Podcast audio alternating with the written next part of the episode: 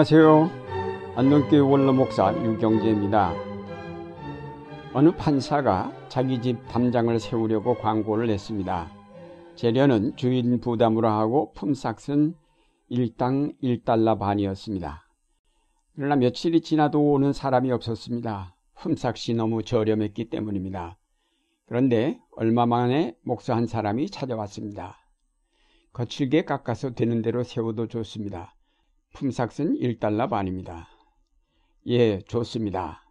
옥수는 일손을 잡고 정성껏 대폐지를 하였습니다. 판사가 출근하였다가 돌아와 보니 담장은 이미 다 되어 있었습니다. 잘 깎고 다듬어 훌륭하게 공들인 표가 나타났습니다. 너무 잘했기에 판사는 반 달러쯤 더 줄이라 생각하고 목수의 마음을 한번 떠보았습니다. 이거 너무 지나치게 했는데요. 이처럼 정성을 들여 해달라고 하지 않았는데 정성껏 잘한 것이 잘못입니까? 잘못이라고는 할 수 없지만 아무리 공을 들여도 품삯은 약속대로 1달러 반밖에 못 내겠는데요. 예, 좋습니다. 그럼 당신의 수공이 손해가 아닙니까? 그 품삯은 제가 일한 것보다 적은 것은 사실입니다. 그러나 품삯이 싸다고 해서 일을 함부로 하면 품값 손해에다가 나의 양심까지 손해를 보게 됩니다. 이왕의 몫으로서 일을 할 바에는 일의 정성을 다하여 나 스스로 만족할 만큼 하지 않으면 내 직성이 풀리지 않습니다. 품값이 싸다고 해서 되는 대로 일을 해놓고 보면 품값을 손해볼 뿐만 아니라 나의 근성까지도 나빠져서 그야말로 두 가지 손해를 보게 됩니다.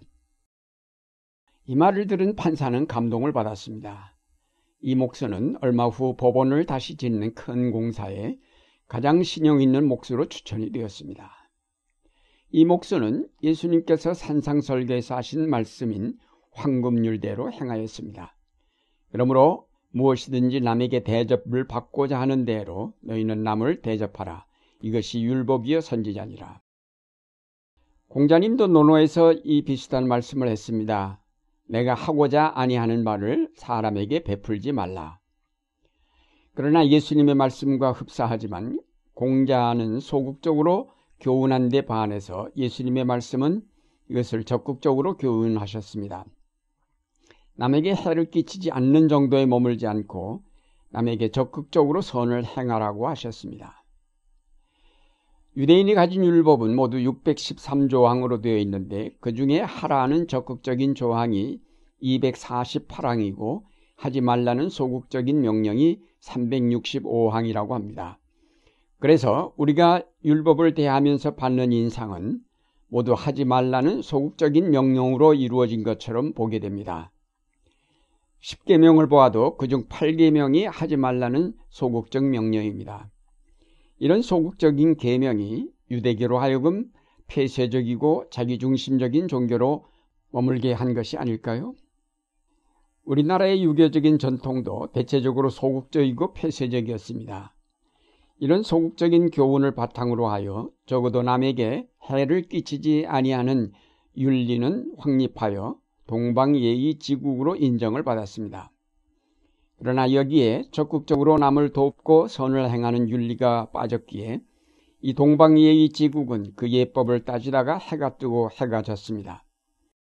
이런 토양 위에 기독교가 들어와 접목되어 약간의 변화를 주기는 하였지만 기독교 역시 보수적이고 폐쇄적인 신앙 양태를 띄었기에 그 신앙이 개인 구원을 강조하고 하지 말라는 계명을 강조하여 교회 공동체 형성은 잘 이루어지지 않았고 기독교 윤리가 제대로 확립되지 못하였습니다.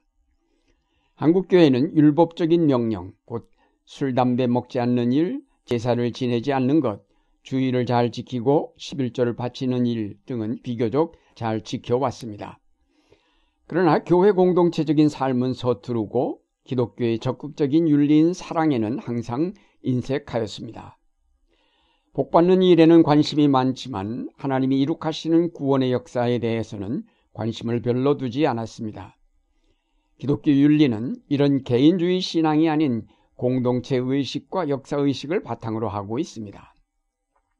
더욱 불행한 것은 우리나라가 남북으로 나뉘어져 공산주의와 대결하기에 반공이라는 이념이 우리의 사고를 지배하고 그 그것이 우리 기독교 윤리를 제약하고 있습니다. 원수를 사랑하라는 적극적인 윤리는 강조되지 않고 반공이라는 소극적인 감정적 구호만이 정당한 것으로 받아들여지고 있습니다. 율법이나 신앙을 이와 같이 소극적으로 해석하고 받아들인다는 것은 결국은 윤리가 없는 종교로 전락됨을 뜻합니다. 예수님은 바로 이런 율법의 약점을 아시고 이를 완전케 하려 오셨습니다.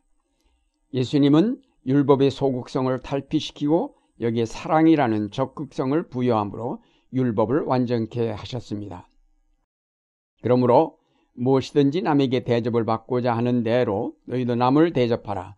이것이 율법이여 선지자니라. 이 말씀을 잘못 읽으면 남에게 대접을 받기 위해서 남을 대접하라는 것으로 오해하기 쉽습니다. 그런 뜻이 아니고 남이 나에게 해주기를 원하는 그것을 남에게 해주라는 것입니다. 내가 그렇게 함으로 무엇을 받게 되든 그것은 문제가 되지 않습니다. 중요한 것은 내가 기뻐할 수 있는 일을 다른 사람에게 해주었다면 그 사람이 기뻐할 것이요. 내가 좋아하는 일을 다른 사람에게 해주었다면 그 사람이 좋아할 것입니다.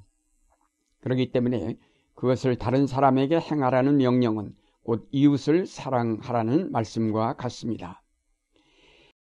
이것이 율법이여 예언서의 본뜻이라고 말씀하신 것은 율법과 예언서가 지시한 모든 내용이 이 한마디에 집약이 된다는 말씀입니다.